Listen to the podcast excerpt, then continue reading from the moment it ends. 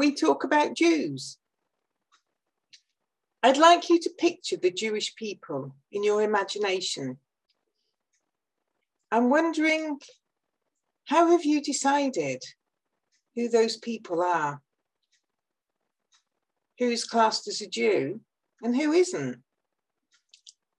I'm also wondering how you feel about those people you consider to be Jews. Our community has a long standing fascination with the Jewish community. Have you ever wondered what impact that fascination has on Jews? As a Bible focused community, seeing prophecy fulfilled is exciting. But do we ever stop and think about how those whom we are watching feel? I'd like to explain why I believe that much of what we say about Jews is both incorrect and a cause of distress to Jews. To do this, we need to start by honing our skills in identifying Jews. Some people use the term Jew to refer to an ethnic group, and some people use it to refer to a religious group. In fact, Jews are an ethno religious group. However, you don't have to be both ethnically Jewish and religiously Jewish to belong to the group. The term Jew or Jewish can refer to just the religion or just the ethnicity or both. And that's confusing. The term Judaism refers to the religion only, so it's the right word to use in that context. Let's go back to the beginning. Jews come from the Hebrews of the past, a group with a distinct ethnic origin and a very specific religion. They were called the children of Israel. That name still refers to those with a genetic link to that group, so it's not the right word to use when talking about modern Jews. Unlike Christadelphians, there is no single way of becoming a Jew. It's generally accepted that you're Jewish if your mother is Jewish. And I think it's probably right here to tell you that my mother was Jewish. This is called the matrilineal rule of inheritance or the law of matrilineal descent, but there's no biblical verse clearly stating this, although there are a few verses which could be said to imply it. Christadelphians tend to follow this tradition of defining Jews as those with a Jewish mother. I'm generally considered to be Jewish by other Christadelphians, despite the lack of a biblical basis for this. It's possible that those whom you think of as Jewish are not whom God was thinking of when biblical prophecies were written about Jews long ago. There's a growing tendency, especially in America, for children who have just a Jewish father to also be classed as Jewish. Some people presume that if you only have one Jewish parent, you are half Jewish, but Jews believe that concept is just impossible. You can convert to Judaism, but not all religious Jews have the same beliefs about how this is done. So if you converted to Reform Judaism, you may not be considered to have converted by Orthodox Jews. And if you converted to Orthodox Judaism, you may not be considered to have converted by ultra Orthodox Jews. Let's try a thought experiment. A woman meets a Jewish man and they wish to marry. His family will not accept her unless she converts to Judaism. So she does. It's a big commitment to studying Jewish law and culture, but once she can convince the rabbinate that she understands, all it actually takes is a bath. The couple marry, they conceive. Sadly, they separate before the birth. The woman does not continue to follow Judaism or Jewish culture. She gives birth to twins, a boy and a girl. The father is not involved in the children's upbringing. Do you think those children are Jewish? The answer by the law of matrilineal descent is yes, because their mother was Jewish when they were conceived. Those two children grow up without experiencing Judaism or Jewish culture. Genetically, they may be half Jewish, but that presumes the father was 100% genetically Jewish, and it's naive to presume that. So the two children grow up and they marry non Jews, and each has both a son and a daughter. Are those children Jewish? By matrilineal inheritance, the children of the son are not Jewish.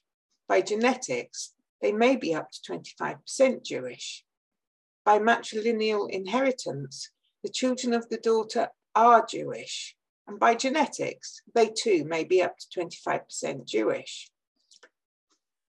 These four cousins grow up and each conceives a son and a daughter by a non Jew. Eight children are born. How many of those are Jewish? None of them experiences Jewish culture or religion. They all have a Jewish great grandfather. There are some religious Jews who would say none of them are Jewish because they don't keep the faith. By following the law of matrilineal inheritance, only two are Jewish. There are geneticists who would say they're all partly Jewish. There are those who would say people should be able to self define as Jewish if they wish to and if they have a link to the Jewish community. There are others who would only agree to that if the children were also participating in Jewish culture. For others, these children fall into a category which we jokingly refer to as Jew-ish. You see, there are many ways of understanding what it means to be Jewish. Not all Jews are the same. And this is why I feel that many of our talks are wrong. If we don't specify which Jews we are speaking about, there is a high risk that we are giving out misinformation. It's common for people to use the term Jews to refer to the victims of the Holocaust or Shoah. This is wrong in two ways. Firstly, because many other groups of people were persecuted and murdered Poles, Soviets, Gypsies, homosexuals, prisoners of war, the disabled, Freemasons, JWs, anyone who was considered by the Nazis to be causing a problem. Secondly, it's wrong because lots of Jews were unaffected by the Shoah. The Jewish community is subdivided into ethnic groups. Ashkenazi Jews arrived in Europe in the Middle Ages and mostly stayed there. They were the group of Jews affected by the Shoah. Please don't talk about Jews as victims of the Holocaust. Firstly, you need to make it clear whether you're talking about all of the victims or just those who were also Jewish. The non Jews should not be dismissed without a mention. They were persecuted and murdered too, their suffering should also be explained.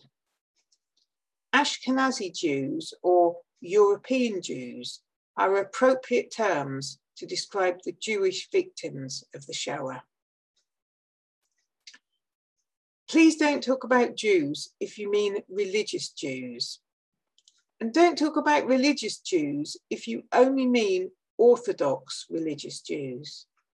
And don't talk about Orthodox religious Jews if you only mean ultra Orthodox religious Jews. And don't talk about ultra Orthodox religious Jews if you only mean ultra Orthodox religious Jewish men. If you don't make these distinctions, you risk both misrepresenting the majority of Jews who are secular and offending religious Jews when discussing religious Jews, you should also bear in mind that some religious Jews are Christians. Please don't talk about Jews if you mean Israelis. Not all Israelis are Jews. There's a significant minority group of Arabs and others. Israeli should only be used to mean all Israeli citizens, whereas Jewish Israelis means the Jewish Israeli citizens. It should also be noted that Israeli law offers citizenship to every Jew. The legal definition of who this is was refined in 1970 to include all of those born with at least one Jewish grandparent, anyone married to a Jew, and anyone who has converted to Judaism. The state does not limit itself to the law of matrilineal inheritance. Because of this, Israeli Jews are a group of people who may actually be a lot less Jewish than you imagine. Please don't talk about Jews if you mean people who engage in Jewish culture. Many Jews are assimilated and don't engage with Jewish culture. Many partners of Jews engage in Jewish culture but are not Jewish themselves. You can use the term culturally Jewish for this group. Hopefully, you can now understand why you need to specify which Jews you mean when you give a talk about Jews. If you don't do this, it's most likely you will be giving out misinformation and causing offence. If you're not sure which group of Jews you are referring to when you give a talk, then I politely suggest you are not yet in a position to give a talk about Jews. Once you know which Jews your talk is about, you also need to assure your language is appropriate. Jewess is an offensive word. You wouldn't describe a sister as a Christadelphianess women in our community have full status as Christadelphians without being labelled as a subgroup. To do so would be sure to cause offence.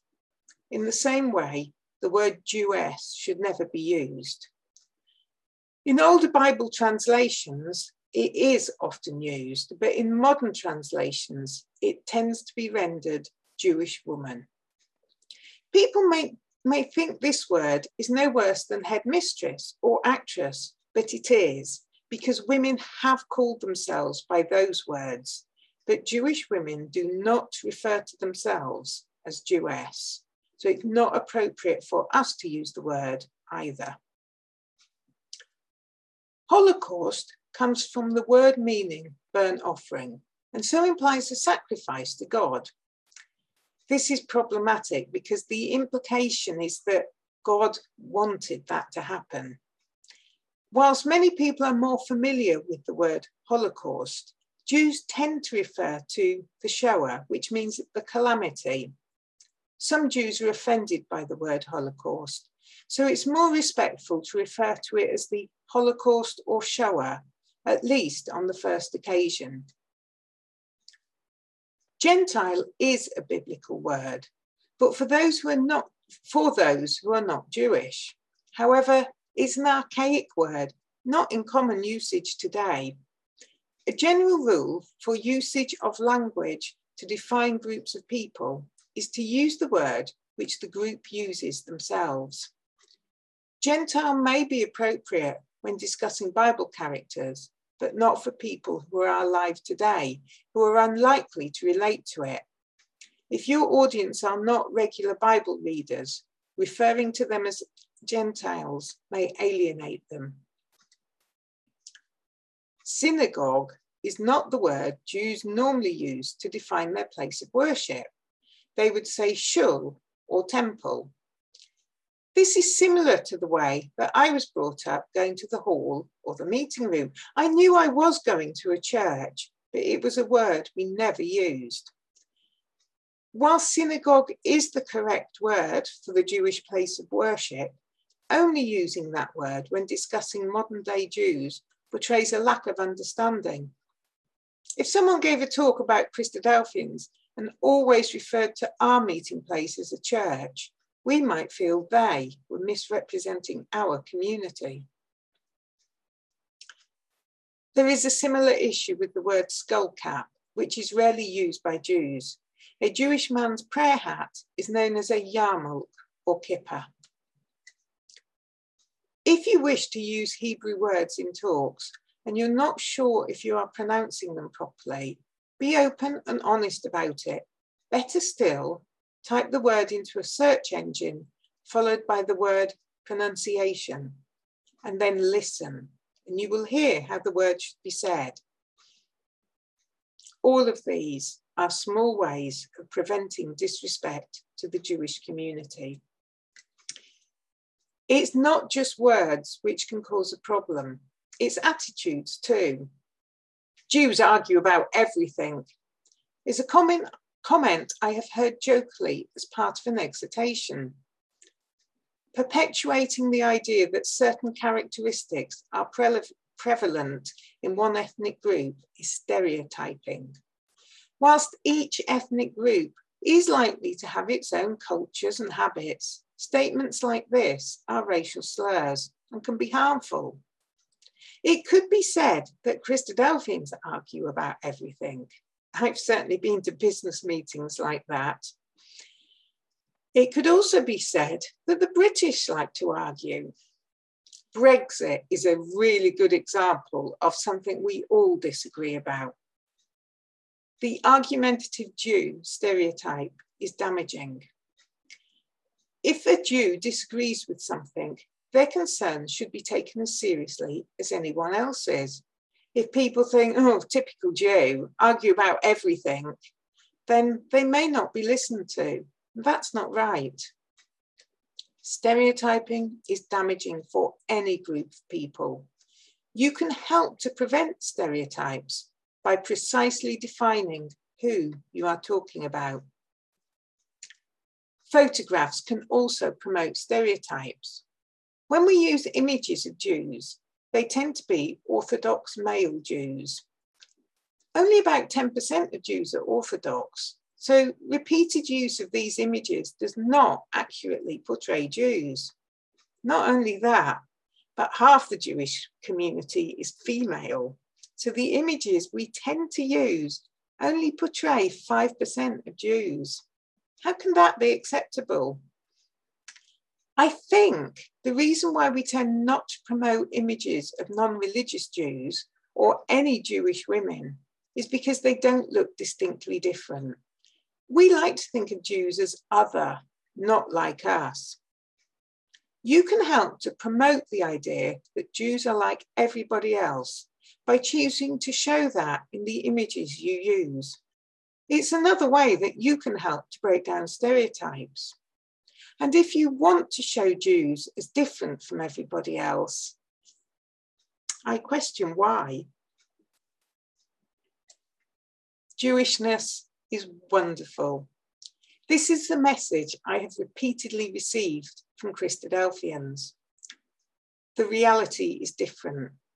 From infancy, I understood that I had to look after my mother and do everything I could to protect her delicate mental balance. After my father died, her mental health deteriorated dramatically. Mum suffered from a long list of mental illnesses directly resulting from her childhood Holocaust trauma.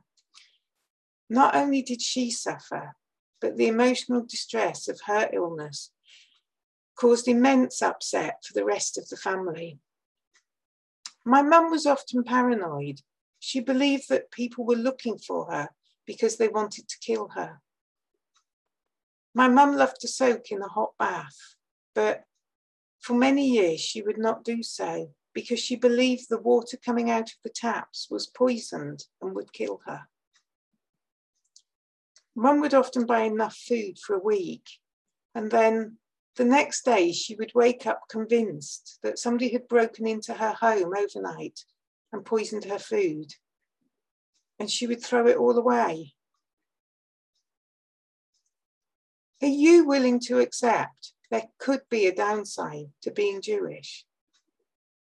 On a number of occasions, I've tried to explain the realities of my life, and I've been told I can't possibly be right. My experiences do not fit with some people's expectations.